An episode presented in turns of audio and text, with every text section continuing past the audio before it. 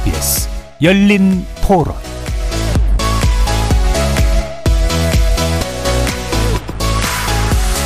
안녕하십니까. KBS 열린 토론 정준희입니다.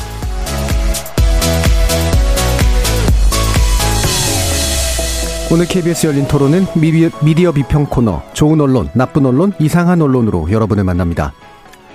어제 4월 20일은 제정 40주년을 43주년을 맞는 장애인의 날이었습니다. 하루 전인 지난 19일 열린 토론은 국민의힘 김예지 의원, 정의당 장혜영 의원과 함께 장애인 이동권과 21대 국회에서의 장애 관련 법안 짚어봤는데요. 방송을 앞두고 두 의원이 이렇게 방송에서 뵙는 걸 보니 장애인의 날이 돌아왔나 보다 라면서 인사말을 나누는 걸 보며 저희 제작진이 부끄러움을 느꼈다고 하네요. 비록 열린 토론은 지난 몇 차례 장애인 이슈를 다루긴 했지만 기념일이 돼야만 찔끔 관심을 두는 척 하는 게 아니었나 싶었던 거겠죠? 다른 언론들은 어땠을까요? 우리 언론의 장애인 현안 관련 보도 실태 논논논을 통해 평가하고 분석해 보겠습니다. 최근 손석희 JTBC 순회 특파원과 일부 언론사 홈페이지를 도용한 불법 온라인 배너 광고 문제가 공론화되고 있는데 어처구니 없는 일임에도 규제 방법이 마땅치 않아서 관련 내용 2부에서 자세히 논의해 보겠습니다. KBS 열린 토론 지금부터 시작합니다. 살아 있습니다. 토론이 살아 있습니다. 살아있는 토론, KBS 열린 토론. 토론은 라디오가 진짜입니다. 진짜 토론. KBS 열린 토론.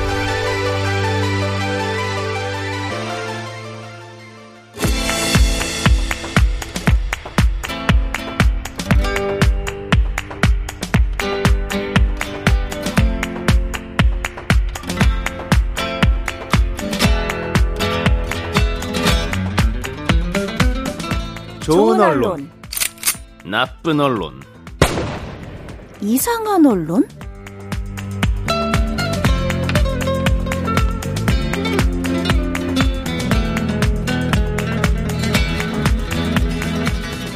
논논논 함께 해주시는 세 분의 전문가 소개해드리겠습니다. 이정훈 신한대 리나시타 교양대학 교수 나오셨습니다. 안녕하십니까. 미디어 정책 전문가 정미정 박사 함께 하셨습니다. 안녕하세요. 민동기 미디어 전문기자 자리해 주셨습니다. 안녕하십니까. 문자로 참여하실 분은 샵 9730으로 의견 남겨주십시오. 단문은 50원, 장문은 100원의 정보 이용료가 붙습니다. KBS 모바일 콩과 유튜브를 통해서도 무료로 참여하실 수 있습니다. KBS 일라드의 모든 프로그램은 유튜브를 통해서도 함께 하실 수 있습니다. 여러분의 많은 관심 부탁드리겠습니다. 자, 제43회 장애인의 날, 어제였죠. 그 전날 이제 저희 방송에서 어, 국회의원 두 분 모시고 관련 토론 진행했는데, 장애인 차별 철폐 날이라고 불러달라라는 장애인 단체들의 요구도 전했습니다. 어, 혹시 이제 장애인의 날에 대해서 뭐 매번 관심을 가지시기는 어려우셨겠지만 차별 철폐의 날이라고 구체적으로 불러달라 이런 식의 요구를 한번 들어보신 적이 있는지 뭐 얘기 간단히 한번 나눠보죠. 어, 정문정 박사님 어떠셨어요? 네, 저도 어, 언제부터인지는 모르겠지만 들었던 기억은 있고요. 음. 그다음에 이제 왜 그랬을 왜 이름을 바꾸고자 했을지는 충분히 짐작이 간다고 생각합니다. 그러니까 일단 어 전장현 대표의 말을 인용하자면 이제 그렇게 보는 거죠. 장애인의 날이다라고 했을 때는 어 일부 시혜와 동정의 의미를 담고 있다라고 지적을 하고 있고 그렇기 때문에 장애인의 날이라기보다는 장애인 차별 철폐의 날로 부르자라고 주장을 하고 있고요. 저도 상당 부분 동의하는 바입니다. 음, 예. 민동기 기자님. 저는 이제 예 많이 들어봤고요. 예. 그리고 사실 어 이런 주제로 얘기를 나누거나 음. 토론을 하는 게 조금 부, 부끄럽 긴 합니다. 예, 예. 왜냐하면 어 1년 3, 365일 가운데 364일을 음. 크게 문제 의식 없이 살다가 예. 이제 항상 전후로 이렇게 음. 에, 지난번에도 제가 한번 말씀드린 것 같은데 제가 이게 캘린더주의라고 예. 어떤 날 해가지고 그 기념일 관련된 기획, 기사라든가 이런 게 나오는 게 저는 그렇게 바람직하지는 않다고 보거든요. 예. 특히 이제 제가 좀 장애인의 날 같은 경우에는 특히 어, 공식 행사를 많이 하지 않습니까? 예. 근데 제가 보는 풍경은 그렇거든요. 비장애인이 비장애인들이 장애를 가진 분들한테 그 역경을 딛고 잘 이렇게 극복을 하는 것에 대해서 약간의 뭐 상이라든가 음. 공로를 인정하는 그런 식의 행사가 좀 많아요. 음, 그렇죠. 그리고 언론 보도도 어떤 그런 역경과 고난을 딛고 일어선 장애인들을 예, 예. 이제 좀 좋게 포장해서 이제 음, 보도하는데 그 자체가 나쁜 건 아니지만 음, 그것이 가지는 또 한계도 분명히 있거든요. 음. 그런 부분들에 대해서는 좀 이제 좀 다른 차원에서 뛰어넘을 어떤 그런 단계도 됐다라고 생각을 하는데 여전히 그 아까 정유정 박사님이 얘기하신 것처럼 굳이 단어를 표현하자면 시해, 동정 이런 어떤 시선들이 밑바탕에 깔려 있기 때문에 스스로 반성도 많이 하고요. 또 이렇게 얘기하는 게 좀 부끄럽기도 합니다. 예. 예. 그러니까 뭐 장애인날 그 저희 라- 일라디오에서 그 생중계하는 그런 행사도 이제 그 저도 들어봤는데 보니까 이제 막 사- 시상하는 내용들 이렇게 나오더라고요. 네. 네. 근데, 근데 말씀처럼 그게 그래 잘했어 힘내 힘내봐 뭐 이제 이런 어떤 느낌 같은 거 이런 게 좀 있었어요. 느낌을 예. 많이 봤죠 저는. 예. 예. 자 이정우 교수님. 네, 앞에 뭐 두 분 말씀 대체적으로 동일하고요. 그 제가 학교에서 그 하는 수업 중에 하나가 매주 이제 시사적인 글을 읽고 학생들이랑 토론하는 수업이 있는데 어, 얼마 전에 에, 관련된 글을 읽고 이야기를 한번 나눈 적이 있었는데 그 사실은 학생들도 어 가족이나 가까운 사람 중에 에, 장애를 가진 분이 있지 않는 한은 대체적으로는 그냥 언론의 피상적인 보도를 통해서 어, 장애인에 대해서 인식들을 많이 이 갖고 그래서 어, 수업 시간 제가 조금씩 하는 이야기를 듣고 어, 놀라거나 하는 학생들도 꽤 많았었어요. 사실은 언론의 에, 책임, 뭐 그리고 언론이 에, 의도와 상관없이든 또는 의도적으로든 에, 가질 수 있는 어떤 영향력, 무서움 이런 것들도 어, 다시 한번 느낄 수가 있었습니다. 예. 물론 이제 그 날이 없는 것보다는 있는 게 나을 테고 그 있는 날을 중심으로 해서 더 많이 기억하고 더 많은 것들을 하는 게 이제 중요할 텐데 아마도 이제 우리 수준은 지금 단계는 어, 장애인의 날 이 자체가 사실 없어지는 게 사실은 더 조- 오히려 더 좋을 것 같긴 그렇죠. 합니다만 장애인 차별을 철폐하는 것이 우리 사회의 중요한 어떤 단계다. 아, 책무다라고 하는 것들을 이제 각인시키는 것. 이 단계에서는 이제 되게 중요해 보입니다. 자, 그래서 어, 장애인 현안, 뭐 이게 장애인 날, 비단 장애인의 날에 연관된 것 뿐만이 아니라 이제 평상시 이제 보도 실태에도 같이 짚어보는 게 주- 좋을 텐데요. 일단 나쁜 보도 짚어보겠습니다. 정미정 박사님. 네. 그 민동기 기자님이 좀 아까 말씀하셨듯이 그 캘린더주의라는 게 있잖아요. 지정된 날에 맞춰서 기획 기사들이 이제 쏟아지는 행태 그에 대해서 비판적인 지점도 분명히 있다고 생각해요. 근데 저는 이번에 장애인의 날을 맞아서 기사를 보다 보니까 또 그런 생각이 들더라고요. 이제는 기획 기사조차도 별로 없어요. 예, 없어요, 예, 없어요. 네. 예. 그러니까 충분히 그 날이니까 다루어야 된다. 근데 어떤 것들을 다루고 있느냐 보면 결국 전장현 시위를 다루다가 예. 끝나거나 음, 아니면 대통령과 여사가 어디에 참석했다. 음, 행사에 참석했다.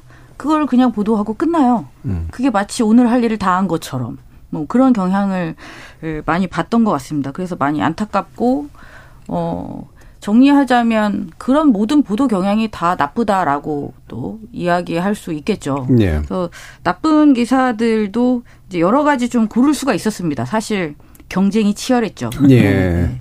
굉장히 치열했지만 저는 가장 일반적인 기사를 가져왔습니다. 음, 제가 선정한 나쁜 보도는 어 일단 제가 사례로 가져온 건 조선일보의 오늘 기사입니다. 음, 전장현 밤에는 도로에서 노숙, 아침엔 지하철 탑승 시위 진행이라는 기사입니다. 네, 이 기사가 뭐 특별히 나빴다고 할 수는 없을 거예요. 제목만 봐도 무슨 이야기일지 다 짐작이 예. 가시겠죠. 그러니까 다른 언론사도 마찬가지입니다. 전장현이 장애인의 날을 맞아서 시위를 이렇게 했다라는 기사가 한두 개 언론사가 아니라 대다수의 언론사에서 많이 쏟아져 나왔습니다. 그래서 저는 어, 나쁜 기사로 그 모든 기사를 다 지목하고 싶고요. 음, 특정해서 사례로 가져왔으니까 이 조선일보의 기사를 좀 설명을 드리자면 이 기사는 다른 때 전장현이 시위를 했던 기사와는 약간 다른 측면은 있습니다. 일단 길이가 깁니다. 예. 네, 좀 구체적으로 시위를 다루고 있어요. 그래서 혹시 하고 좀 읽어봤죠. 음, 혹시 그래도 이 날이다 보니까 어, 아무래도 장애인 연대에서 주장하는 음, 내용이 좀 더 어, 세부적으로 좀 더 설명이 붙어서 나오지는 않았을까라고 보았지만 그렇지는 않았고요. 물론 예. 전장현 대표가 이야기하는 주장이 아예 없었다고 볼 수는 없습니다. 따옴표 안에 뭐 기본적인 이동권조차 지켜지지 않고 있다. 장애인도 이동하고 교육받고 함께 살아갈 권리를 외치겠다고 밝혔다라는 주장은 인용이 되어 있었습니다. 하지만 주된 내용들은 결국은 음, 노숙을 했었고 노숙을 한 다음에 시위 장소로 이동했는데 노숙했던 장소에 짐들이 남아 있었다. 그다음에 시위를 진행했는데 많은 시민들이 불편을 겪었다. 그다음에 이제 시민들의 인터뷰를 다는 거죠. 음. 원래 타고 있던 열차에서 내리지 못했다. 오늘도 지각하겠구나. 지금 뭐 하는 거냐라고 화를 내는 시민들도 있었다. 라는 식으로 마무리를 짓고 있었습니다. 저는 참 나쁘다는 생각을 많이 했어요. 예. 이 기사를 보면서. 어, 이제는 전장현이 이 이동권 시위를 이렇게 많이 했는데 그러면 이 날이라도 이 이동권 시위가 갖는 의미에 대해서 몇 줄이라도 좀 서술해 주는 게 좀 당연하지 않을까라는 생각을 하거든요. 예. 사실 장애인에 대한 고용률이 의무 고용을 법에 법제화했는데도 불구하고 의무 고용이 지켜지지 않는 이유가 있을 거 아닙니까? 그다음에 교육이나 행복 추구권이나 여러 가지 것들이 굉장히 차별적으로 지켜지지 않고 있어요. 그렇다면 가장 기본적인 건 뭘까요? 이동이 자유롭지 않으면 어 돈을 벌기 위해서 나갈 수도 없고 사람들을 만날 수도 없고 아무것도 할 수가 없습니다. 그러니까 이 이동권이란 문제는 그래서 가장 중요한 거잖아요. 그러면 그 정도는 어느 정도 좀 다루어 줄 수 있지 않았나라는 생각을 음. 했는데 그런 부분을 다룬 기사는 정말 찾기 어려웠습니다. 저는 음, 단언컨대 가장 나쁜 기사는 여전히 시위 현장에만 머물고 어, 시위의 이유에 대해서 서술하지 않는 기사로 예, 지목하고 싶습니다. 예. 주신 기사를 보니까 음, 스트레이트 기사를 약간 늘려놓은 기사 형식이긴 하네요. 그리고 사실관계를 그냥 쫓아가는 그런 방식이어서 뭐 적어도 이제 의도적 왜곡이라든가 뭐 허위라든가 이런 것들이 들어가 있지는 않은데 방금 이제 말씀처럼 또 이날 굳이 이제 이걸 쫓아가서 취재를 했으려면 뭐 이쪽은 다 아는 내용인데 그렇죠. 왜 굳이 이런 보도를 했을까 이 부분을 짚어주셨어요 민동기 기자님. 사실 저는 이거는 뭐 조선일보만의 문제는 아니라고 네. 생각하고요. 네. 몇몇 언론을 제외하고는 다 좀 문제가 있는 저는 보도라는 생각이 들거든요. 네. 그러니까 이건 진보 보수의 문제도 제, 가 봤을 때 아닌 것 같고 음. 예전에 제가 이제 그 어떤 특정 매체에 소속이 돼서 기자 활동을 할 때부터 느꼈던 문제 의식인데 왜 이렇게 한국의 언론들은 장애인 문제에 관심이 없을까? 예. 좀 오래 고민을 했는데 에, 어떻게 보니까 결론이 또 쉽게 내려지더라고요. 언론사에 장애인이 없기 때문이. 예, 예. 예. 음. 그러니까 사실 장애인 문제를 비장애인이 관심을 갖고 이렇게 기사를 취재를 해서 기사를 쓴다는 것 자체가 제가 볼 때 굉장히 어렵거든요. 그러니까 자기 문제화가 안 되는 거죠. 그러니까 사실 예전부터 제가 한번 써보고 싶었던 그런 기사는 결국에는 못 썼지만 아직까지 제가 소속돼 있는 매체의 장애인 접근권이라든가 음. 아, 그 장애인들이 과연 내가 소속돼 있는 매체에서 취재하고 기사를 쓴다고 했을 때 이게 현실적으로 가능한가? 그리고 어, 내가 소속돼 있는 경영진을 상대로 어 만약 장애인이 지원을 한다고 했을 때 실제로 그거를 뭐 공정하게 정말 채용을 이렇게 뽑아줄 수 있는가? 뭐 이런 것들에 대해서 저는 언론사 스스로 질문을 던져야 된다고 생각을 하거든요. 예. 그러니까 그런 부분들의 어떤 자기 반성 없이 이 장애인 문제를 다룰 때 저는 뭐라 그럴까? 약간 대상화 타자화 시킨다라는 생각밖에 안 들거든요. 음. 그러니까 무슨 공공기관에 뭐 장애인들이 얼마나 취업을 하고 전체적으로 장애인 취업률이 어떻다, 그 다음에 장애인들이 현실이 어떻다 이렇게 얘기를 하는데 그러면 한국에 있는 언론 뭐 큰 언론이든 작은 언론이든 여기서 일하는 장애인의 비율은 얼마나 될까? 음. 저는 더 처참할 거라고 생각을 합니다. 예. 그러니까 그런 부분들을 보면서 저는 아 이게 장애인 문제가 의제화하기도 어렵고 제대로 좀 보도하기도 어렵고 취재하기도 어렵다라는 생각을 많이 했습니다. 그러니까 이번 장애인 날에 쏟아지는 이런 보도를 보면서도 역시 그 생각을 좀 많이 했던 것 같아요. 예. 네. 결국은 어, 언론사 내부의 다양성의 문제가 네. 밀접하게 연관이 돼 있을 수밖에 네. 없다. 그렇죠. 실제로 이제 일하는 일터나 삼터에서 이렇게 마주치고 같이 공존하지 않으면 그렇죠. 이 문제를 인지하고 이제 그걸 다른 방식으로 보기 어려워지는 네. 것도 있죠. 당사자가 네. 직접 얘기해야 되는 문제도 있겠지만. 네. 네. 이종훈 교수님. 근데 장애인에 관한 좋은 보도든 나쁜 보도든 근본적인 문제는 장애인과 장애인이 아닌 사람으로 나눠서 보고 음. 장애인을 어떤 식으로든 도와주거나 배려돼야 될 사람으로 어, 보고 있는 한 문제는 해결은 안 된다고 봅니다. 예를 들면 미국의 재활법이라는 게 있는데 거기 이제 504조가 되게 중요한 핵심적인 조항이라고 이야기를 하는데 거기 핵심 내용은 뭐냐면 연방 자금이 어떤 식으로든 투입이 된 학교, 병원, 교통수단 등에 대해서는 장애인에게 차별을 두지 말라는 건데 그 법이 중요한 이유는 그 법의 정신은 장애인이다 장애인이 아니다가 아니라 연방 자금이 들어간 시설은 모든 시민이 사용할 수 있어야 되고 장애인도 네. 시민이기 때문에 당연히 이용할 수 있어야 된다라는 음. 것으로 이제 그 법이 해석이 되면서 단순히 이동권만의 문제가 아니라 그 법은 이제 장애인을 어, 평범한 시민으로 본 어, 법, 뭐 이런 식으로 해석이 되고 의미부여가 많이 된다고 해요. 예.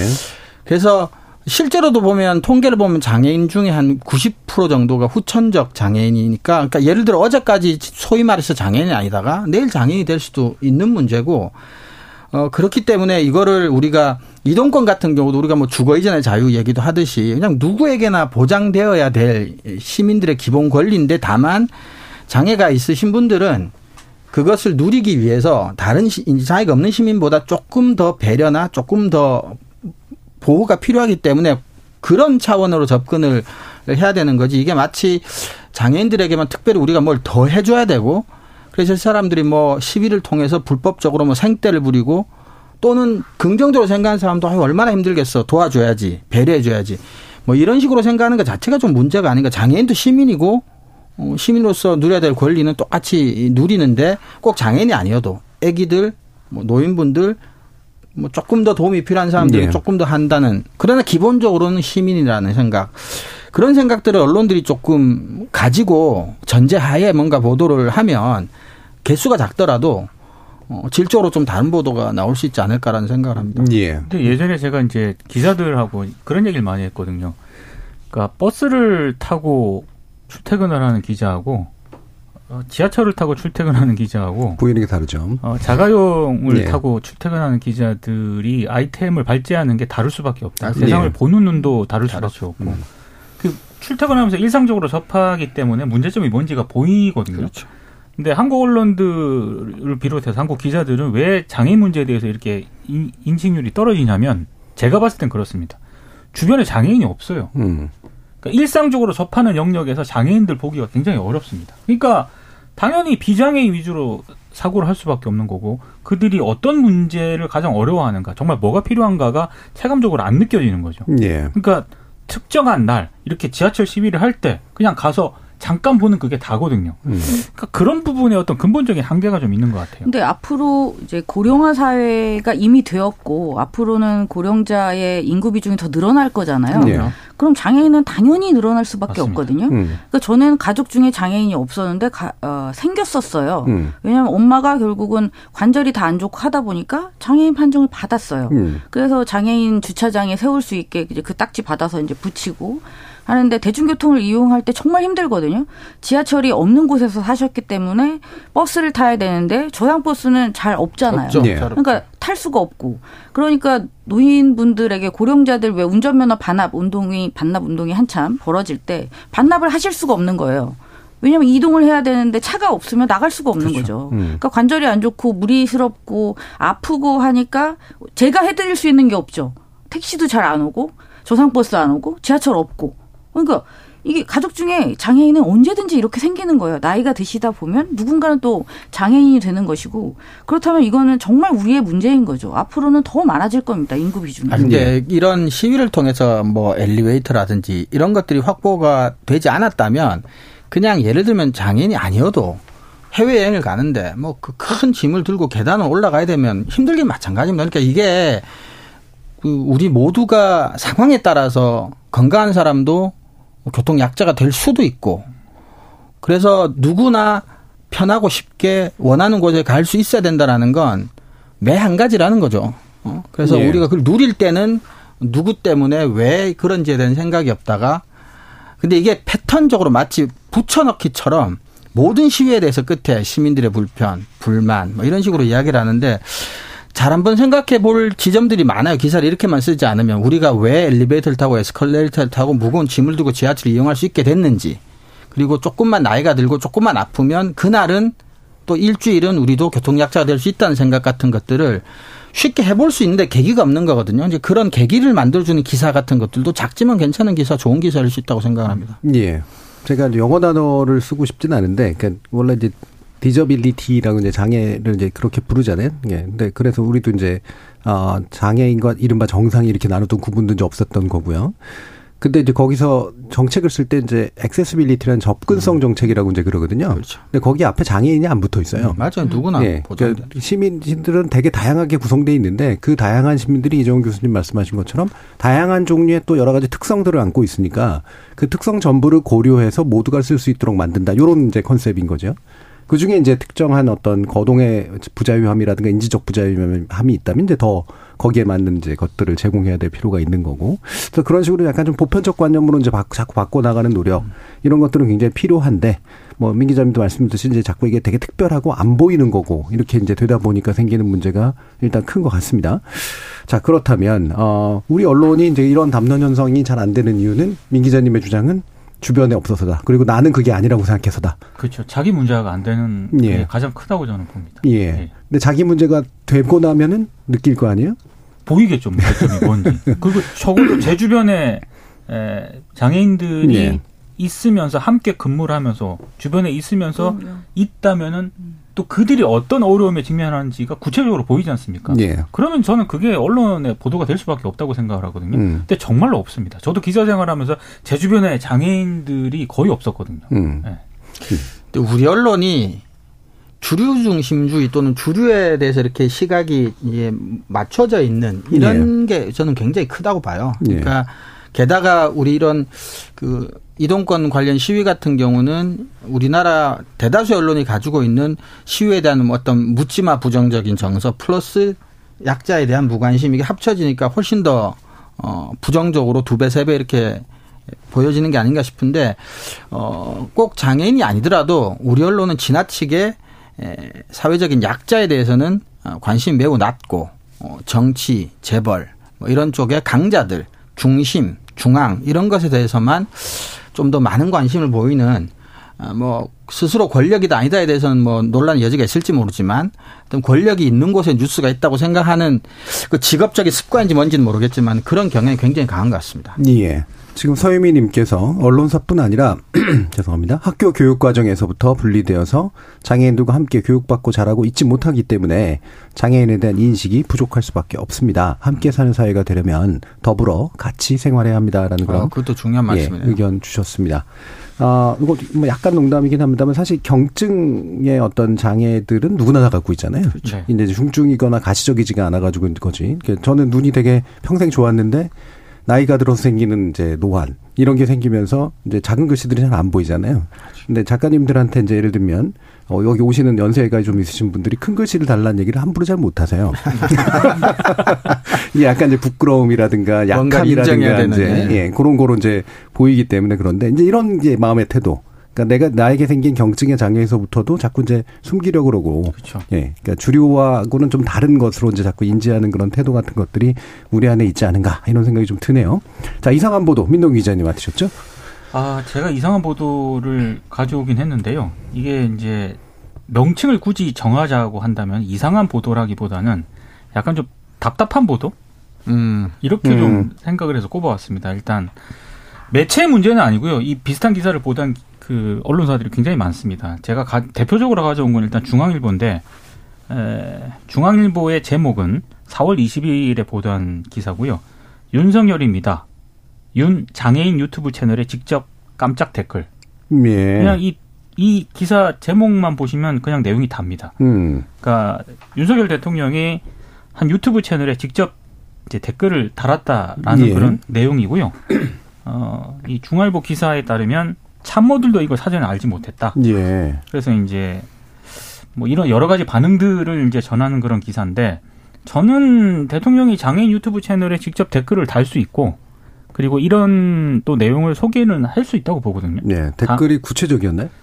그냥 뭐 하여튼 윤석열입니다라고 하면서 예. 이제 뭐 관심을 이제 가진 어떤 그런 예. 댓글입니다. 그러니까 뭐 페이스북에도 뭐 어떤 분들이 쓰고 이래가지고 음. 어, 대통령의 메시지를 전 전하는 보도는 충분히 할 수 있다라고 보는데 다만 이제 저는 이런 기사들을 너무 많이 보기도 했고요. 예. 물론 대통령이 또 직접 유튜브 채널에 댓글 다는 건 처음 보긴 했습니다만 음.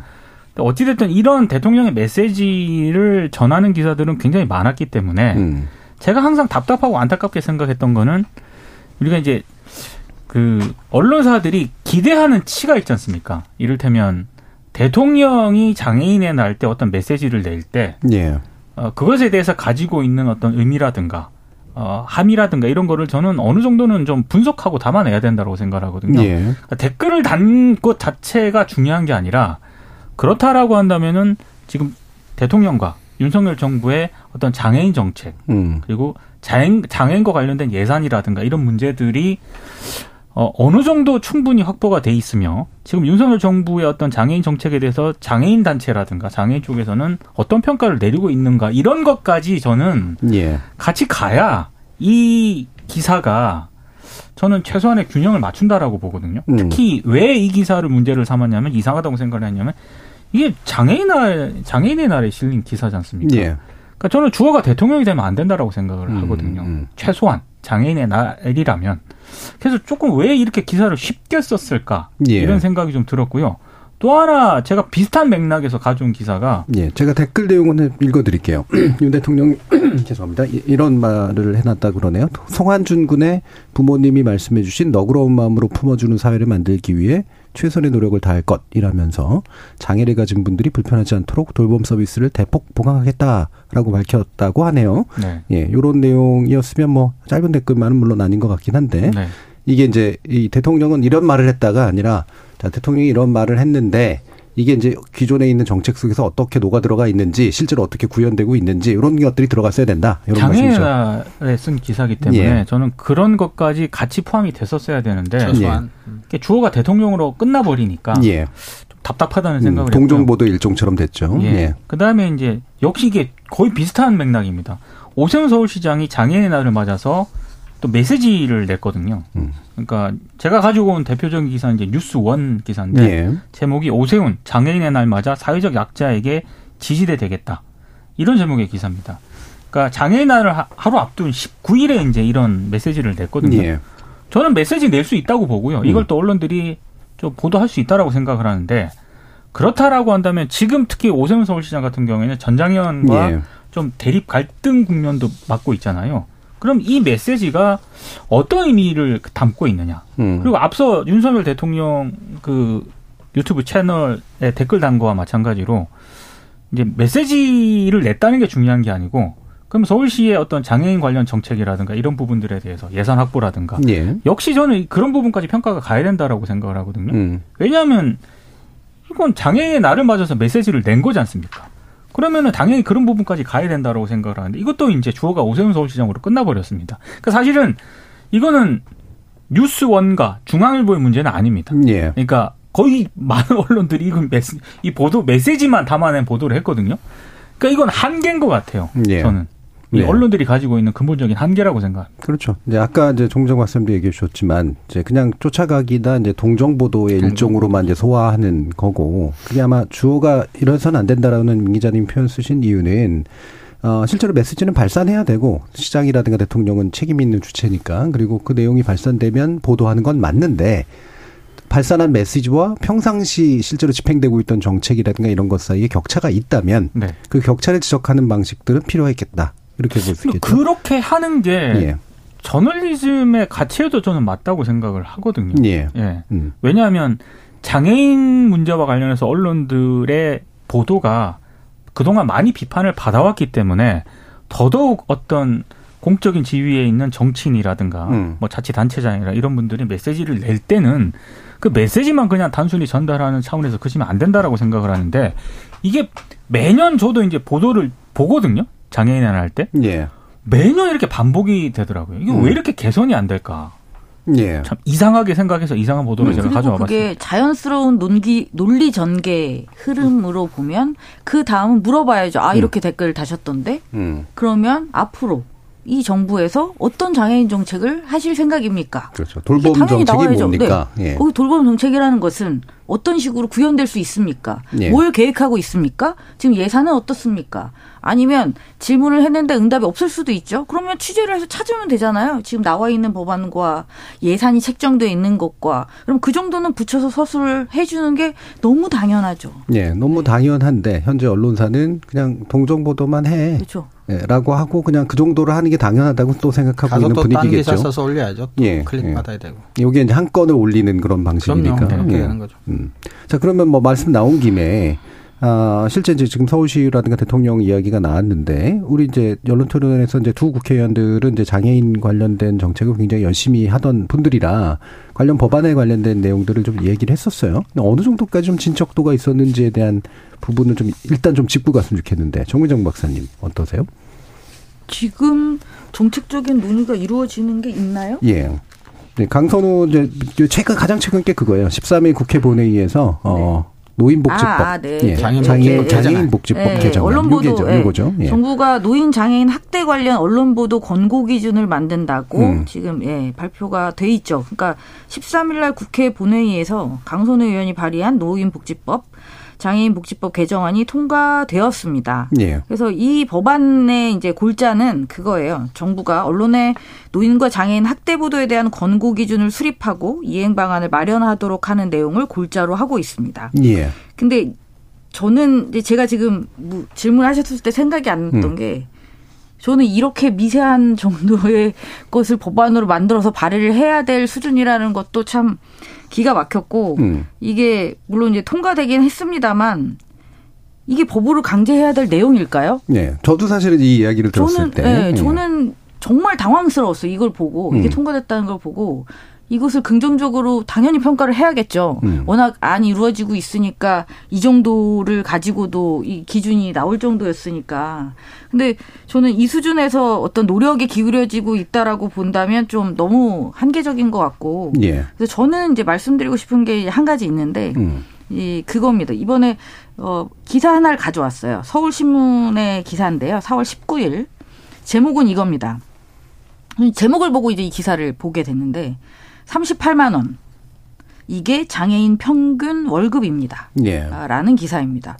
어, 제가 서울신문 기사를 인용해서 소개드린 적은 없었던 것 같은데 음. 이 기사는 굉장히 인상적이었어요. 예. 그래서 어떤 이제 중증 장애인의 사례를 들고 있어요. 월요일부터 금요일까지 매일 하루에 다섯 시간씩 일을 하는데 월급이 30만 원대다. 음. 아, 라는 이야기고요. 그러면서 충격적인 이야기가 나옵니다. 물론 아시는 분은 아시겠지만 현재 우리나라의 최저임금법 7조에 보면 어, 헌법이 보장하는 최저임금 받을 권리에서 장애인은 배제되어 있습니다. 예. 네. 그래서 이것과 관련해서 이것을 개정하고자 하는 법안이 일부 발의가 된 것까지는 음 제가 확인을 했어요. 발의는 돼 있지만 아직 가야 할 길은 멀죠. 그러니까 이게 어, 무조건 그러면 최저임금을 다 줘야 하냐. 장애인들의 어떤 업무 수행 능력이 좀 떨어진다면 조정이 가능하지 않느냐라는 의견도 있을 수 있다고 생각합니다. 그러니까 다소 논쟁적일 수는 있지만, 하지만 장애인에게 최저임금 제도를 적용하지 않는다는 것이 상식적으로 이게 타당한 걸까요? 예. 저는 이 문제 제기는 반드시 지금 이 날이라도 어, 제기가 되어야 된다고 보고요.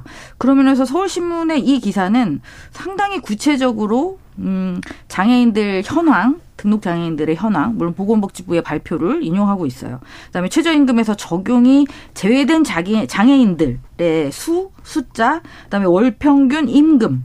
근데 2022년 8월 기준으로 월 평균 적용 제외 장애인들의 임금이 38만 원에 못 미치고 있어요. 예. 어, 굉장히 충격적인 사실이잖아요. 38만 원을 받아서 어떻게 생계를 유지할 수가 있습니까? 그다음에 그렇다면 어, 이들에 대해서 어떤 평가를 할 거잖아요. 최저임금을 주지 않아도 된다면 작업 능력 평가가 이루어질 텐데 작업 능력 평가는 잘 이루어지고 있는지 이 기사에서는 그것에 대한 의문을 제기하는 장애인권 단체들의 목소리를 또 싣고 있었어요. 예. 저는 정말 간만에 발견한 좋은 기사였고요. 물론 이게 이제 포괄적으로 모든 문제를 다 다루고 있지는 않았, 않았지만 지금 특히 정책 정책 장애인과 관련된 정책적인 어떤 이슈를 어, 좀 비중 있게 다뤘다는 측면에서 이 기사는 좀 소개를 시켜드리고 싶었고요. 예. 어, 제가 좀 아까 말씀드렸던 어, 노인 장애인 학대 관련 언론 보도에 대한 그 복지법 개정안 통과된 것도 의미가 있다고 볼 수 있겠지만 좀 더 구체적인 장애인들의 기본권을 지킬 수 있는 정책 예. 음. 개정안이 좀더 어, 논의가 활성화되었으면 좋겠다라는 바람을 가지고 있습니다. 예. 그, 뭐, 일, 아마도 이제 일반 노동자로 취급하지 않는다라는 전제가 깔려 있는 거겠죠. 이제 최저임금 제외는. 그리고 아마도 장애인 고용을 촉진하기 위한 이제 시혜적 고용을 관점에서 아마 이런 요소들이 좀 들어와 있지 않은가 싶긴 한데, 뭐 더 짚어볼 부분들이 있긴 합니다만, 어, 결국에는 이제, 어, 장애인 등의 이제 학대를 이제 보도하거나 이럴 때 이제 가이드라인을 반드시 제정해야 된다라는 그런 입법을 해서 통과가 됐는데, 이게 통과가 쉬웠던 이유는 사실은 안 지켜도 그- 되기 별 때문에 쉬웠을 가능성이 때문이죠. 높아요. 그렇죠? 그래서 사실 이걸 긍정적으로 평가하기는 좀 그래서 네. 어려웠습니다. 왜냐하면 또 언론에 강제할 수 없거든요. 법으로 뭔가를 강제한다는 건 사실 언론 자유에 위배되기 때문에 그래서 이게 되게 애매한 법인 것만은 그런 사실인 거는 같습니다. 김 기자님. 그러니까 이게 음 아까 정유정 박사님이 얘기한 부분에 전폭적으로 공감을 하고요. 음. 사실 이거는 법 이전에 음.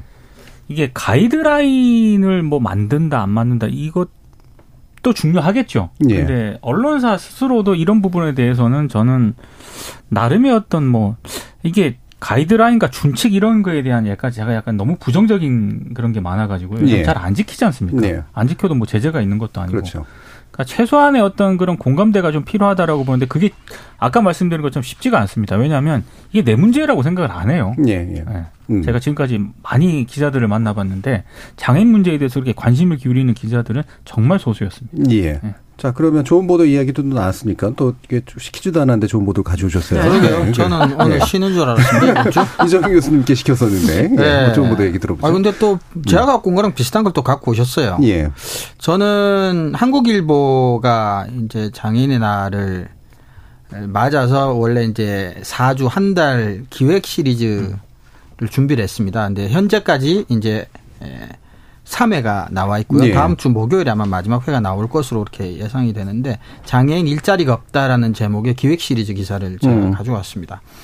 어, 방금 정 박사님께서도 말씀하셨지만 이제 뭐 이동권 얘기도 했지만 그런 어 기본권 굉장히 이 중요하고 하지만 장기적인 관점으로 오자면 어쨌거나 이제 제가 아까도 계속 강조하지만 평범한 시민으로 살아가기 위해서는 경제적 자립이 사실은 가장 중요하지 네. 않나라고 생각을 음. 합니다. 근데 이게 우리나라가 잘 안 돼 있는 지점이기도 하고 그래서 언론이 좀 그리고 장애인의 날이라고 다 지면에 하나씩은 기사를 실었어요.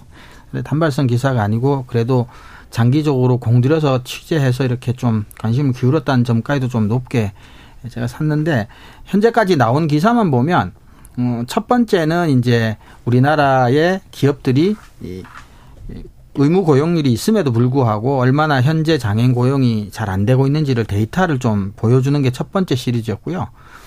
두 번째는 제도적인 미비에 의해서 오히려 고용을 안 해도 어 오히려 이득이다. 쉽게 말해서 뭐냐면 장애인을 고용해서 나갈 돈보다 고용부담금 1년 한 번 내는 게 경제적으로 예. 덜 손, 이제 손해기 때문에 그냥 어, 고용부담금 내고 뭐 말겠다라는 사람들도 많다. 그래서 여러 가지로 어, 좀 우리나라는 제도가 좀 느슨하고 어, 문제가 많다.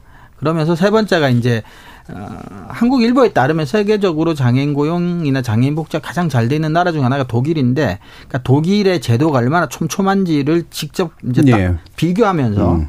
어, 우리나라 제도가 나갈 방향까지도 이렇게 좀 짚어보는 어, 그렇게 지금 구성이 돼 있어서 어, 정미정 박사님이 소개해 주신 서울신문 기사를 조금 더 이제 넓고 깊게 좀 예, 확대한 것 예. 같은 형태의 좋은 기사라고 생각이 들고요. 또 하나는 사실은 작년 보도긴 한데요. MBC에서 그 팩트 체크를 하나 한 게 있어요.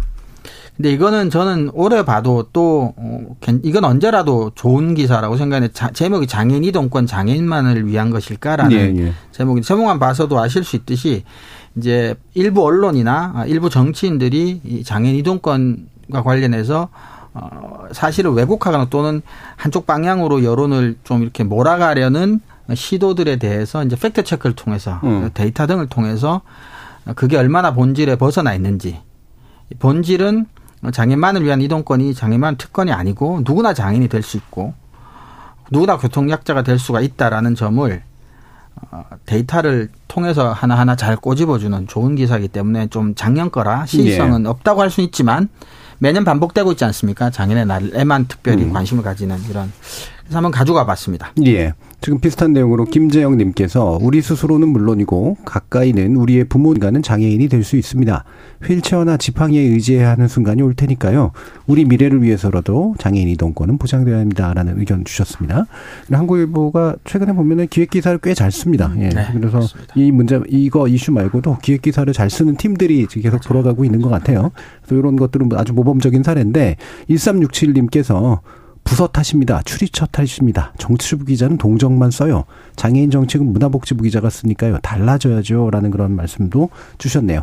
자, 일부 순서를 통해서 어, 장애인 날을 맞아서 나오는 보도들조차 별로 좋아 보이지 않는 그런 현실 또는 지극히 부족한 현실 이걸 어떻게 타파해 나갈 것인가 우리 주변에 장애인들과 공존하는 모습들이 선행돼야 한다라는 그런 말씀으로 마쳐보도록 하겠습니다. 여러분은 지금 KBS 열린 토론과 함께하고 계십니다. 토론은 치열해도 판단은 냉정하게. 복잡한 세상을 바꾸는 첫걸음은 의외로 단순할지도 모릅니다. 평일 저녁 7시 20분 당신을 바꾸는 질문.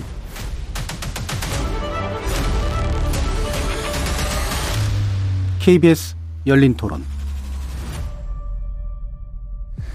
KBS 열린 토론 좋은 언론 나쁜 언론 이상한 언론 2부에서는 정미정 박사 민동기 미디어 전무기자 이종훈 신한대 리나스타 교양대학 교수 이렇게 세 분과 함께 온라인상에 부쩍 퍼지고 있는 가짜 광고에 가짜 광고라고 말하기는 좀 그렇네요. 아, 도용 광고라고 할 만한 것의 문제점을 자세히 한번 짚어보도록 하겠습니다. 아마 이제 그 청취자 여러분들도 눈에 띄었던 적이 아마 있으실 테고요. 저는 보고선 깜짝 놀랐는데 이게 이렇게까지 또 일반화되고 있구나 싶어가지고 되게 놀랐습니다. 온라인상에서 이제 손석희 JTBC 수뇌특파원의 얼굴이 나오고요. 그리고 이름까지 나오고요. 그리고 투자했다, 대박 쳤다, 뭐 이런 식의 이제 유사한 광고들이 유, 그, 뭐 일반적인 온라인에 되게 많이 떠요. 근데 이게 PC에만 뜬다고 그러더라고요. 모바일은 안 네. 뜨고. 그래서 아마 판매 방법이 좀 독특한 것 같은데, 보셨어요, 민 기자님? 보긴 봤는데요. 예. 제가 의심이 많아서 예. 그냥 보고 예. 넘어갑니다. 저는. 의심이 많아서 넘어간다 좀 이상한 것 같은데. 아니 뭐뭐 눌러보지 않고 클릭을 예, 한다거나 클릭을 안, 한- 예, 예. 안 한다는 이렇게 얘기죠. 봐도 또 가도 이상하지 않습니까? 예. 클릭은 네. 안 하더라도 분노는 하셔야죠. 그러니까 어, 워낙에 그러니까 제가 이제 예. 매체 편집 공작도 하지 않았습니까? 예. 이제 이런 흔히 말해서 나중에 얘기를 하겠지만 구글 애드센스와 관련해서는 음. 좀 뭐라 그럴까요? 좀 어떻게 할 수 없는 지점들이 좀 있더라고요. 그래서 예, 예. 어, 보기 불편한 어떤 그런 광고들 음. 뭐 이런 부분들에 대해서 항의를 하려 그래도 나중에 뭐 자, 제대로 항의도 할 수도 없고 예. 일단 어디에다 항의를 해야 되는지도 잘 모르겠고 음. 뭐 유튜브라든가 구글 코리아 쪽에 뭐 얘기를 한다 하더라도 피드백은 뭐 잘 안 오거든요. 예. 그러다 보니까 이게 스스로도 아, 이런 문제가 발생을 하면 아 이게 또 어쩔 수가 없겠다. 뭐 이런 음. 생각이 들 정도로 저는 좀 어, 그래서 좀 아까 제가 의심이 많다라고 했던 게 예. 아, 아, 이번에는 손석희 JTBC 순회특파원을 가지고 또 뭔가 어디에선가 음. 장난이라는 단어가 적절할지 모르겠습니다만 예. 뭐 악용을 하고 있구나. 예. 근데 이제 제가 봤을 때는 이번 건 같은 경우에는 뭐 조선일보라든가 예. 경향신문이라든가 이런 매체와 관련해서 어, 매체도 들어가 있죠. 들어가 있기 때문에 예. 이거는 좀 강하게 대응을 할 필요는 있다고 보는데 물론 이제 JTBC라는 이런 좀 강하게 대응을 하고는 있습니다만 예. 강하게 대응만 할 뿐 정작 대답을 하고 조처를 해야 될 쪽에서는 굉장히 미온적이기 때문에 음. 답답할 거라는 생각이 좀 들더라고요. 예. 민 기자님의 의심도 많고 포기도 빠른 것 같다라는 생각이 문득 들긴. 아니 예전에 몇, 몇 가지 이제 좀 예. 어필을 해봤는데 예. 아, 참 피드백이 너무 안 와가지고 음. 어떻게 할 수가 없었던 그런 기억이 좀 예. 있습니다. 사실은 오늘 이 주제를 하는 중요한 이유가 바로 이제 이렇게 그러니까 뭔가 이렇게 화가 나고 뭔가 네. 대응을 해도 이 어, 뭐 옴죽달싹할 수 없는 이 구조가 분명히 있어서 이 구조를 분명히 누군가가 책임을 져야 된다는 생각 때문에 이제 이 주제를 다루기로 했는데 그이 교수님은 보신 적 있어요? 네, 근데 저는 제가 쓰는 브라우저가 그래서 그런지 뭐 이렇게 문제가 않아요. 되는 것 같이 이렇게 많이 보이진 않더라고요. 제가 예. 보는 곳에서는. 예. 근데 얘기를 듣고 몇 군데 이렇게 보니까 실제로 말도 안 되고 뭐라고 그래야 될지 모를 이상한 무슨 예. 광고들이 많이 뜨더라고요. 근데 저는 이걸 보면서 생각을 한 게 또 이게 이제 이것도 이거지만 이제는 뭔가 기계가 하거나 AI가 하거나 뭐 자동적인 시스템이 만들어낸 컨텐츠나 결과물에 대해서 책임 소지와 처벌 문제는 이제 시작일 수도 있다. 예, 예. 그래서 이거를 뭐 지금 사실 여러 가지 이유로 미디어 관련 뭐 정부 기구나 제도나 이런 것들이 제대로 뭐 개편도 안 되고 그렇다고 해서 지금 있는 것들이 활용도 안 되는 상황인데 정치적인 공박이나 싸움할 게 아니라 정말 할 일이 많은 것 같아요. 예. 법이나 제도를 정비해야 될. 뭐 챗 GPT도 나왔지만 요즘 AI가 정교한 이미지를 만들어내고 뭐 예. 하는 것들은 너무나 쉬워졌잖아요. 그래서 기계한테 윤리적인 책임을 물 수는 없지만 누군가는 반드시 어떤 형태로건 법, 법적인 책임은 또 져야 되니까 이런 문제는 좀 이제 정비를 하지 않으면 좀 심각한 문제가 생길 수도 있지 않을까라는 생각도 들었습니다. 예. 네. 그, 민 기자님이 포기가 빠른 거하고 비교해 보면, 이, 이 교수님은 관심이 별로 없어 보이는 느낌이 이제 드네요. 자, 정미정 박사님. 어, 저는 일단 정책적 미비가 굉장히 크다라는 예. 생각이 들어요. 최근에 제가 기사를 보고 어, 기자들 몇 명한테 또 전화를 받은 것도 있었습니다. 예, 그러니까 예. 최근에 뭐 국무총리 산하에 무슨 미디어 관련된 위원회가 꾸려지고 음. 또, 또 다른 위원회 몇 개가 이렇게 두 개가 꾸려- 생겼죠. 네, 음. 꾸려졌더라고요. 그것과 관련해서 의견을 묻는 이제 몇 번의 이제 연락을 받았었는데, 어, 그 기사들을 보면서 이게 어- 뭘 하는 위원회일까를 이렇게 봤어요. 보통 지금과 같은 시점에 정부에서 처음으로 미디어 관련된 위원회를 꾸리는 거니까 예. 이 위원회가 무엇을 할까라고 이렇게 딱 봤더니 아, 좀 답답했어요. 그러니까 그 답답한 게 뭐가 가장 급한 일일까라는 음. 것에서 확실히 지금 정부와 나는 다른 생각을 하고 있구나라는 예, 생각을 예. 했고요. 뭐 제휴평가위원회 쪽을 중심으로 해서 말씀을 드리자면 지금 위원회 중에 이제 핵심적인 그 목적으로 돼 있는 게 또 재평이 그 포털을 통한 뉴스 유통과 관련돼서 재평위의 구성을 어떻게 할 것인가에 대한 문제가 많이 집중돼 있는 측면도 있으니까 음. 그 부분을 말씀드리자면 이게 결국은 이제 포털과 디지털 내에서의 뉴스가 유통되다 보니까 뉴스와 뉴스에서 많이 본 신뢰 있는 인물이 등장하는 것이고 그다음에 또 일부 광, 그런 배너를 제외하고 나머지는 또 보면 마치 진짜 조선일보 같은 네. 지명과 같은 느낌을 주는 그래픽이 제공이 되는 거잖아요. 그러면 결코 뗄래야 뗄 수 없는 관계가 있는 거죠. 그러면 당장 어 독자들이 그러니까 어 구독자 뭐 뭐라고 해야 될까 시청자 구독자 독자들이 예. 독자들이 대중들이 음 이용할 때 가장 많은 피해를 야기할 수 있는 일이 지금 벌어지고 있다. 예. 근데 대신 법이나 제도가 그것에 맞춰져 있기 있지 않기 때문에 책임 소재를 가리기가 힘들고 처벌 조항이 없기 때문에 되게 무기력하다 라는 거잖아요. 근데 예. 이미 이게 확인이 됐다면 당장 그 부분부터 시작을 해야죠. 음. 사실 지금 우리가 포털을 통해서 뉴스를 보는 것에 문제가 없다고 말할 수는 없지만 이미 어느 정도 안정이 돼서 우리가 뉴스를 보는데 커다란 불편함은 없습니다.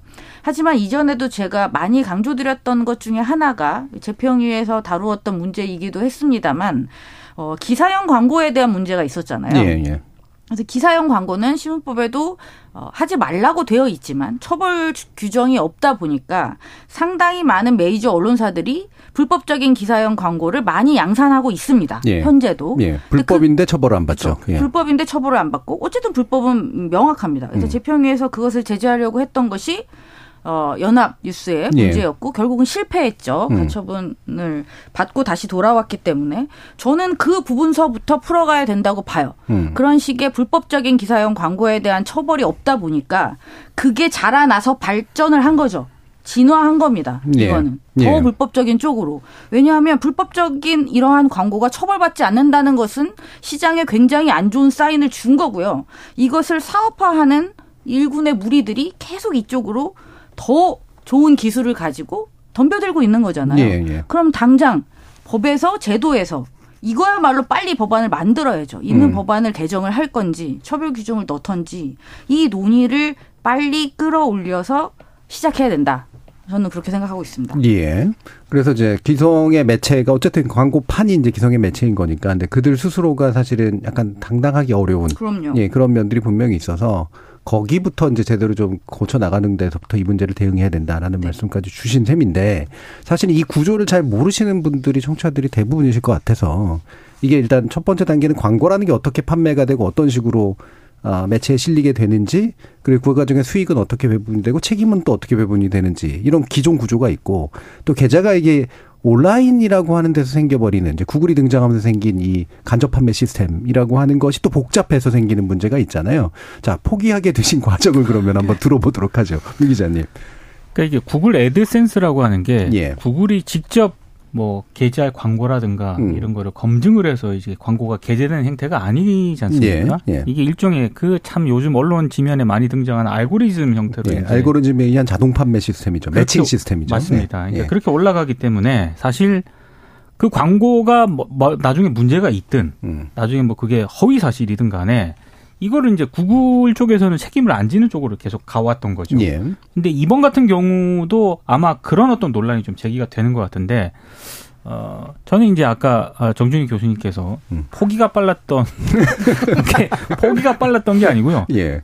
제 경험상으로도 그렇고 예. 이런 문제가 발생했을 때 개별 언론사라든가 음. 개인이라든가 이 단위에서 뭔가 항의를 하고 거기서 뭐 대책을 마련하고 피드백 받기가 굉장히 어려운 구조입니다. 예. 그러니까 아까 정기정 박사님이 얘기한 것처럼 뭔가 법으로 뭐 규제 방안을 만들든가 해서 그 틀 내에서 이거를 항의하고 거기서 네. 뭔가 대책을 마련해야 되는데 저는 뭐 하여튼 미디어오늘 편집국장 할 때도 그랬고 음. 이 구글 애드센스도 선정적인 광고가 되게 많거든요. 예. 그러니까 그런 부분들에 대해서 뭔가 어 요청을 하고 이렇게 피드백을 받으려고 해도 참 답이 없었기 때문에 음. 아마 이번에도 그럴 것 같은데 다만 저는 이번 경- 같은 경우는 좀 다르다고 생각을 하는 게 이건 좀 빨리 좀 대응을 할 필요가 있다고 보거든요. 국회에서도. 예. 왜냐하면 보신 분들은 아시겠지만 그 배너를 딱 클릭을 하면은 뭐 조선일보 홈페이지로 보이는 것처럼 예. 되는 홈페이지로 이렇게 이동을 하게 돼 있고 음. 또 손석희 JTBC 순회 특파원 같은 경우에는 정말 이건 허위 사실이지 않습니까? 예. 손석희 그 특파원이 뭐 암호화폐 거래 프로그램을 통해서 큰 돈을 벌었다. 음. 그럼 뭐 그런 거에 또 만약에 이 속아가지고 보면은 정말 그 저는 클릭을 하진 않았지만 이 내용을 다룬 뭐 미디어오늘이라든가 기자협회보 보도를 보면은 어 정말로 이거는 좀 나중에 문제가 생길 수도 있겠더라고요. 예. 실제로 이 보면은 광고주한테 돈을 입금했을 때 투자금이 회수될지 장담할 수도 없는 그런 상황이기 때문에 나중에 이제 분명히 피해자가 발생할 가능성이 있거든요. 음. 그렇다라고 한다면은 이거는 법의 테두리 내로 빨리 끌고. 들어와야 되는데 예. 그게 지금 국회에서 이 문제가 제대로 논의가 안 되고 있는 게 가장 큰 문제인 것 같습니다. 예. 지금 1474님께서 처음에는 정말 손석희 씨가 새로운 사업 시작했는 줄 알았습니다. 자칫 잘못하면 많은 피해를 입을 수 있는 광고에서 여러 검기수색을 해보고 사기 광고라는 걸 알았습니다. 이 광고의 댓글도 참 재미있었는데요. 예를 들어서 사람이 얼마나 못났으면 이런 사기 광고의 모델로 나오고 있냐, 왜 이런 사기 광고를 계속 송출하고 있냐, 손석희 쪽에서는 뭐 하고 있냐 등등 여러 가지 댓글들이 있었습니다라는 말씀 주셨습니다. 굉장히 생생한 이야기 해 주셔서 감사한데요. 바로 이렇게 이제 전혀 모르는 분들은 정말로 이렇게 생각할 수도 있는 것이고 적어도 당사자에겐 굉장히 좀 어, 불쾌할 뿐더러 손해까지도 갈 수 있는 그런 일이잖아요. 일단은 이게 이제 광고주의 책임인데 사실은 국군구조로 책임을 져야 되는 거는 광고주죠. 그래서 광고부가 바로 허위 사실을 한 거고 초상권도 침해한 거고 이런 거기 때문에 이 광고주의 책임이 제일 크고 그 다음에 이차적인 책임은 이제 그것을 실은 매체인데 이게 일반적인 방송은 이제 강한 규제들을 좀 받으니까 근데 방- 아무리 방송이 강한 규제를 받아도 매체가 광고에 실은 내용에 대해서 책임지진 않는단 말이에요. 특정 장르라든가 이런 것들은 이제 책임질 뿐이지. 특히 세 번째 단계인 이 중간에 이걸 매개해주는 예, 중개자죠. 예, 광고주를 매체하고 연결시켜주는 중개자는 아무런 책임을 지지 않거든요. 이게 현재 구조도. 근데 온라인 상황에서 전 이건 전 굉장히 의미가 달라졌다고 생각을 네, 저도 하거든요. 달라졌다고 봅니다. 예, 이제는 책임을 져야 돼. 돈을 예. 버는 자들은 책임을 져야 된다고 봅니다. 예. 네.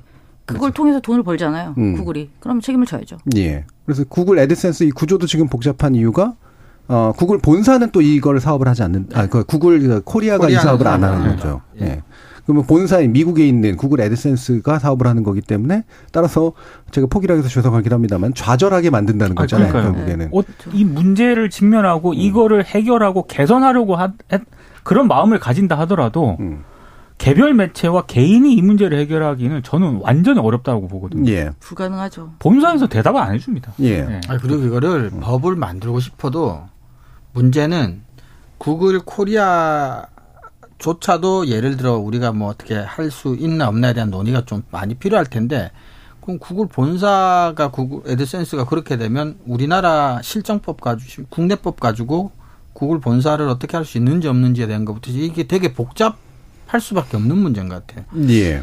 근데 이게 어. 어. 쩌거나 책임 소재, 그러니까 위법이라는 것에 대해서 의심하는 사람은 아무도 없을 겁니다. 근데 예. 그 책임을 누구한테 어떤 방식으로 물을 것이냐. 아까도 말씀한 주체가 세 개인데 그 중에 특히 이제 애드센스와 관련된 책임을 어디서 어디까지 물을 수 있을 것이냐. 근데 이게 가장 복잡한 문제인 것 같아요. 예. 근데 이게 이제 제가 얘기를 들어보니까 저도 취재를 좀 해보니까 JTBC에서 많은 대응들을 하고 있는데 어, 구글 애드센스 쪽에서 이제 계속 뭐 조치를 취하고 있다라고 단만 하고 있고 핵심은 광고주를 알아내야 되는데 맞습니다. 일단 처벌을 해야 되려면 뭔가 소송을 그 제기하려면 정보를 안 준다고. 예, 광고주 정보를 안 주고 있는 거죠. 광고주 모른다 지금 얘기하고 있고 이제 그게 처리가 안 되고 있는 상태. 그래서 일단 1단계가 안 풀리고 있는 그런 상태인 것 같아요. 이게 이제 기존의 법을 최대한 활용해서도 이건 뭐 최선권이나 명예훼손이나 이런 것들이 다 걸릴 수 있는 문제인데 물론 말씀처럼 국경을 넘어선 문제를 어떻게 대할 거냐. 아, 광고주가 만약에 외국인이면 어떻게 처벌할 거냐 이런 식의 문제도 있겠습니다만 이게 한 가지인 거고 기존 법에 어떻게 맞춰서 처벌할 거냐. 그다음에 새로운 법이 뭐가 만들어져야 되느냐. 사실 이런 것도 좀 있을 것 같거든요. 어떤 견해가 있어요? 저는 일단 피해 사례를 현황 파악을 하는 것을 먼저 해야 된다고 음. 보는데요. 예. 그럼 이제 그걸 누가 할 거냐? 이게 방통인지 음. 문화부인지 과기정통부인지 예. 이게 지금 저희는 지금 업무가 거의 정지돼 있는 기관도 있지 않습니까? 예. 예. 그것부터 빨리 정리를 해서 특정 기관이든 어디 특정 부처에서 빨리 이 피해 사례를 수집하고 현황을 파악하는 것에서부터 시작을 해야 된다고 봅니다. 예. 그리고 그걸 가지고 이제 시작해야죠. 이걸 오- 진짜 있는 표시광고법을 개정해서 될 문제인지 음. 아니면 새로운 법안을 가지고 이 온라인에 있는 이 광고를 다 아우를 수 있는 어떤 영역으로 새로운 법안을 만들어야 할지 저는 그 논의가 이미 뭐, 뭐 빠르다고 할 수는 없지만 뭐 할 수 없죠. 늦- 늦었다고 생각할 때가 제일 빠를 수도 있는 거니까 지금 그 논의를 시작하는 단계 뭐 음. 그 정도에 있다고 봅니다. 예. 저기서 이제 조금 제 개인적인 어떤 생각인데 가만히 있으면은 구글 본사는 절대 움직이지 어, 않습니다. 그럼요. 그렇죠. 그럼요. 압박을 그러니까 해야 됩니다. 국내법을 네. 가지고 이 문제를 가지고 구글 본사의 책임을 물을 수 있느냐? 이거는 나중에 이제 부딪혀봐야 할 문제라고 보고요. 음. 일단 문제가 되고 있고 음. 거- 거의 허위 사실에 가까운 이런 불법 광고물, 광고물, 불법은 아니지만 아무튼 이런 허위 사실이 버젓이 이렇게 구글 예. 애드센스를 통해서 광고가 되고 있다라고 한다면은 이 문제를 국회 차원에서 논의가 되고 있다. 음. 그리고 어, 정부 차원에서 대응을 준비하고 있다라는 저는 음. 그 움직임만으로도 그럼요. 구글 압박이 됩니다. 네. 당연히 움직일 거라고 네. 보거든요. 예. 지금 너무 이쪽에서 대응이 없다 네. 보니까 예. 본사에서 움직일 생각을 안 하는 것 같아요. 음. 지금 8346님께서 구글 애드센스로 광고하는 광고주입니다. 의료 광고의 경우에는 구글 애드센스도 의료 광고 심의 필 번호를 넣지 않으면 광고가 안 나갑니다. 이런 식으로 잡아나가야 합니다라는 말씀 주셨는데 이렇게 경험하신 분이 또 의견 주시니까 음. 상당히 좋네요. 그러니까 이게 의료 광고는 사실 규제가 세잖아요. 그렇죠. 네. 네. 그 국내법이나 외국법도 이제 그러니까. 그러니까 이거 애드센스도 요거에 있어서는 뭔가 이제 규제 사항을 받아들인 부분이 있는 거죠. 근데 이게 데이터 관련해서 접근할 필요도 있어요. 그러니까 이게 법적으로 처벌하고 싶어도 특정할 수가 없으면 사실상 처벌이 불가능하거든요. 그러니까 음. 광고주를 특정할 수 없는 한. 그러니까 우리가 예를 들어 구글에서 그거를 개인정보 보호 차원에서 알려주지 않는 수도 있는데, 그러니까 우리가 디지털에서 돌아다니는 정보 중에 어떤 것들은 보호받아야 될 정보고 어떤 것들은 산업적으로 어떤 특정 조치를 취한 후에 활용할 수가 있고 어떤 거는 불법을 저지른 경우에는 뭐 그거를 강제로 허, 뭐 오픈하게 한다거나 하는 형태의 뭐 그런 조처들도 좀 필요할 것 같아요. 일단 정리하는 게 시급하다는 말씀에는 동의를 하고요. 그리고 나아가서 는 앞에도 얘기했지만 이게 이제 AI가 한 일에 대해서 우리가 어떻게 법적으로 윤리적으로 고민할 것이냐라는 게 근본적으로는 좀 있을 필요가 있다. 왜냐하면 우리 지난 방송에 민 기자님 말씀하셨나요? 챗GPT 속에 잘못된 정보들이 굉장히 많은데 되게 그럴듯하게 만들어져서 유포가 됐을 때 실질적인 피해가 발생하면 이거는 이거 애드센스랑도 아예 다른 차원으로 정말로 그거는 그냥 기계가 혼자 한 일이잖아요. 그렇죠. 그럼 그걸 어떻게 우리가 누구에게 어떤 방식으로 책임을 물 것이냐. 문제가 있기 때문에 이제 시작이라고 봅니다. 돈을 네. 번 놈이 책임을 지면 된다니까요. 예. 놈이라고까지. 네.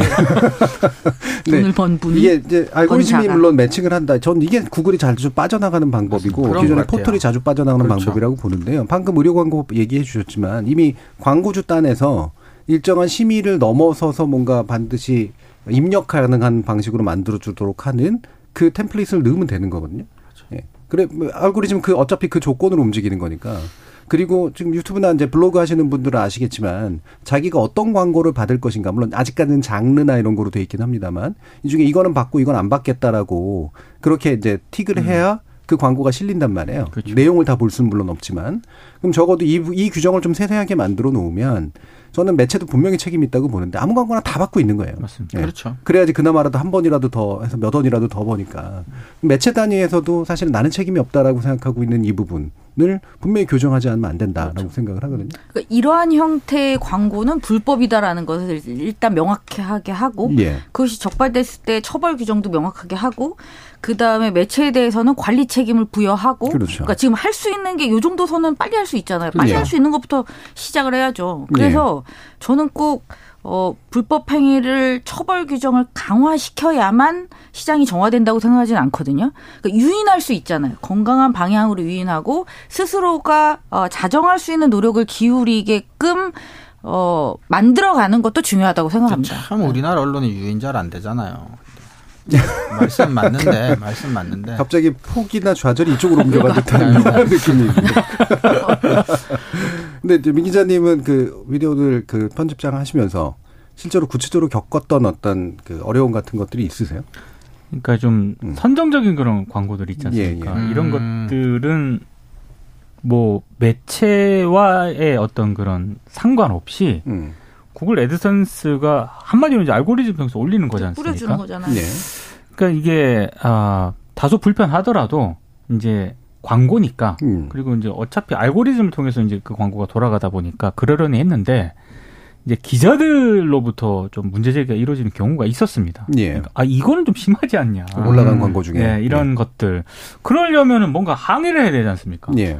이거 굉장히 애매한 거예요. 음. 이게 어디에다 일단 항의를 해야 되는 건지. 음. 부터 시작을 해가지고. 아, 그 기자의 능력이 좀 떨어지는 거 아닙니까? 기자가 찾아내야죠. 아니요, 그러니까 아, 그 얘기는 구글 코리아랑 구글 본사랑 예. 문제도 있고 다 다른 문제도 있고. 광고주는 알 방법이 없고 그렇죠. 광고주를 절대 알 수가 없는 그런 상황이 되거든요. 공론화시켜서 기사를 쏟아냅시다. 그러니까 사실은 지금 생각해 보면은 어, 오히려 어, 스스로 이 문제를 좀 공론화 시켰었 네, 필요가 있지 공론화시켜야죠. 않았나. 예, 예. 네, 떠들썩하게. 근데 사실은 이제 그렇게 되면은 너무 이거 어, 저희 전 직장 얘기를 하는 것 같은데 저는 뭐 전 미들뿐만이 아니고 모든 언론사 한국의 언론사들이 고민하는 지점이라 생각을 해요. 왜냐하면 그걸 문제화 시켜서 이제 의제화 시키려고 한다면 광고팀하고 어, 좀 갈등 그 리고 제가 그래서 아까도 네. 말씀드렸지만 메이저 언론사들 다수의 메이저 언론사들이 이미 불법적인 기사용 광고로 돈을 벌고 있기 때문에 네. 더더욱 적극적으로 나서지 못하는 측면이 저는 있다고 의심하고 있습니다. 아니, 그래서요. 예. 그래서 저는 언론사들이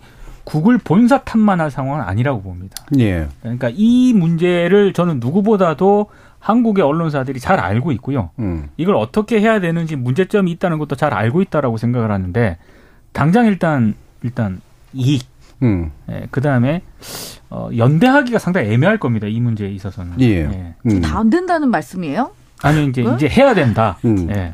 자, 근데 이 부분을 또 청취자들의 이해를 돕기 위해서 약간은 더 설명이 필요할 텐데요. 사실 광고 분야는 미디어 관련된 분야 중에서 가장 규제가 덜한 분야거든요. 맞아요. 예. 덜한 분야 왜 그러냐?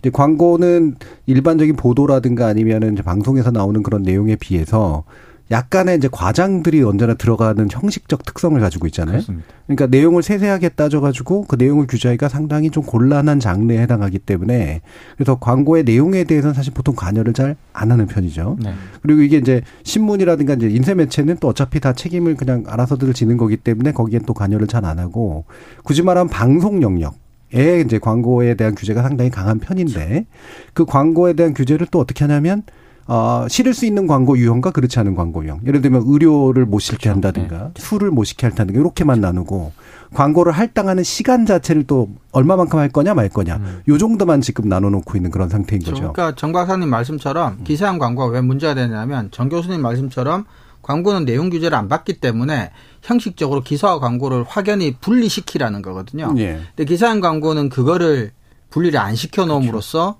사실은 광고인데 기사처럼 보이게 만들어서 사실이 아니거나 과장되거나 누구에게만 유리한 게 이제 기사처럼 호도될 가능성이 있으니까 이제 심- 그건 불법이 되는 거죠. 예. 근데 이제 신문은 바로 이제 그런 식으로 해서 자신의 공신력 갉아 먹은 거고. 그래서 사실 현재와 같은 사태를 이제 맞았다라고 이제 네. 보시는 거잖아요. 저는 그렇게 봅니다. 예.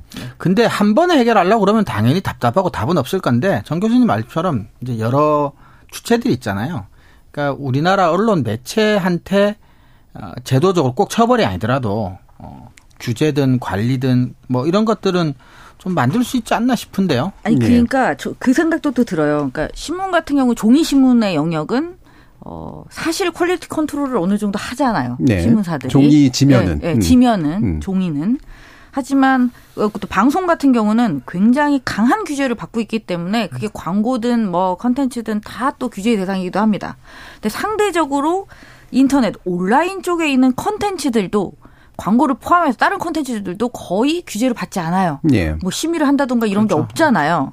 그래서 온라인 콘텐츠가 대세가 되면서 우리가 또 많이 이야기하게 되는 게 OTT도 심의를 해야 되지 않냐 뭐 이런 이야기가 나오잖아요. 예. 그러니까 이쪽 온라인에 있는 수많은 콘텐츠들에 대해서는 음, 지금 현재의 제도는 그 어떤 것도 내용적인 것에 제어 기능은 없습니다. 음. 정말 불법적인 왜 있잖아요 마약을 판다던가 총기를 판다던가 뭐 이런 식의 어떤 불법적인 것들을 제어하는 것 이외에는 거의 지금 법제는 없어요. 음. 그러면 이제는 그 논의를 해야 될 시점이 온 거죠. 예. 이제는 진짜 다 다시 털어서 방송에 대한 규제가 너무 강했던 거 어느 정도 해소하고 음. 그다음에 통신에 대해서 우리가 그냥 예 예전에 그 통신에서의 그 어떤 어 기밀 보장 이것 때문에 손을 안 댔던 영역이 지금 통신이 그런 통신이 아니잖아요. 예. 그래서 이 온라인 영역에서는 어떤 식으로 규제를 할 것인가 하는 큰 그림을 시작할 때가 너무 지나고 있는 거죠. 지났죠, 예. 네. 지났죠. 그러니까 미디어 정책을 이야기할 때 중요한 건 바로 그겁니다. 방송에 음. 있어서 이걸 때려잡고 뭐 이게 중요한 게 아니라 지금 이, 이 통신 영역, 이 온라인 영역에서 이미 이렇게 그러게요. 대중화돼서 모든 피해가 이렇게 발생하고 있는 상황에서 현황 파악조차도 되지 않는다는 거는 정말 심각한 문제고 당장 시작해야죠. 돌입해야 예. 됩니다. 사실 이제 정부장 말씀 요 부분은 전문적인 얘기라서 아마 청취자들은 들으면 약간 이해가 안 가실 수도 있긴 있는데 이제 요 분야에서 한 10년 전부터 계속 얘기해 온 건데 아무것도 안 되는 거예요. 아무것도 그죠? 안 예, 아무것도 안 됐고 그냥 온라인 쪽으로 그냥 그냥 무방비. 그렇죠. 그리고 기존의 방송만 어쨌든 규제법이 있기 때문에 방송만 죽어라고 잡고 있는 이제 이런 상태인데 제 개인적인 견해이긴 합니다만 예, 방송 광고에 대한 규제의 틀이 그나마라도 좀 틀이 만들어져 있는 거기 때문에 네. 방송에 대해서 규제 틀을 약화시킨다고 하더라도 요 규제 틀을 온라인 쪽으로 적용해서 확장하는 게 훨씬 수 더. 네. 네, 네. 필요한 일이라고 생각을 해요. 그래서 기존의 인쇄 매체라든가 온라인 매체들은 어차피 광고는 그냥 규제 안 받는 것 이런 식의 어떤 인식들을 가지는 것을 아예 바꿀 필요가 있지 않은가. 그래서 어, 이 온라인에 관련된 새로운 종류의 정보통신법 이런 것들이 이제 만들어질 필요성들이 분명히 있겠죠. 아까도 보니까 이제 KBS TV에서 밑에 자막으로 이제 흘러갔는데 이 문제를 어느 정도 좀 심각하게 인식을 했는지 지금 당정이 이거에 관련된 협의를 좀 하고 있다. 뭐 이런 내용들이 좀 나오고 있네요. 그러면 다행이네요. 예. 자, 저희 논논논에서 그래서 이 온라인 광고 심각해지고 있는 이 문제들을 어, JTBC 손석희 순회특펄에 관련된 이슈를 중심으로 해서 한번 살펴봤습니다. KBS 열린 토론은 이것으로 모두 마무리하도록 하겠습니다. 오늘 타- 토론 함께해 주신 세 분, 민동기 미디어 전문기자, 신한대 리나시다 교양대 이정우 교수, 그리고 정미정 박사 세 분 모두 수고하셨습니다. 감사합니다. 고맙습니다.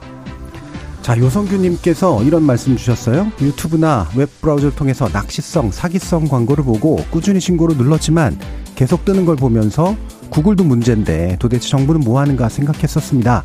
이렇게 공중파에서 토론으로 다뤄주시니 그나마 다행이라고 생각합니다. 라는 말씀 주셨습니다. 이렇게 참여해주신 시민 논객 여러분 정말 감사합니다. 저는 다음 주 월요일 저녁 7시 20분에 다시 찾아뵙겠습니다. 지금까지 KBS 열린 토론 정준이었습니다.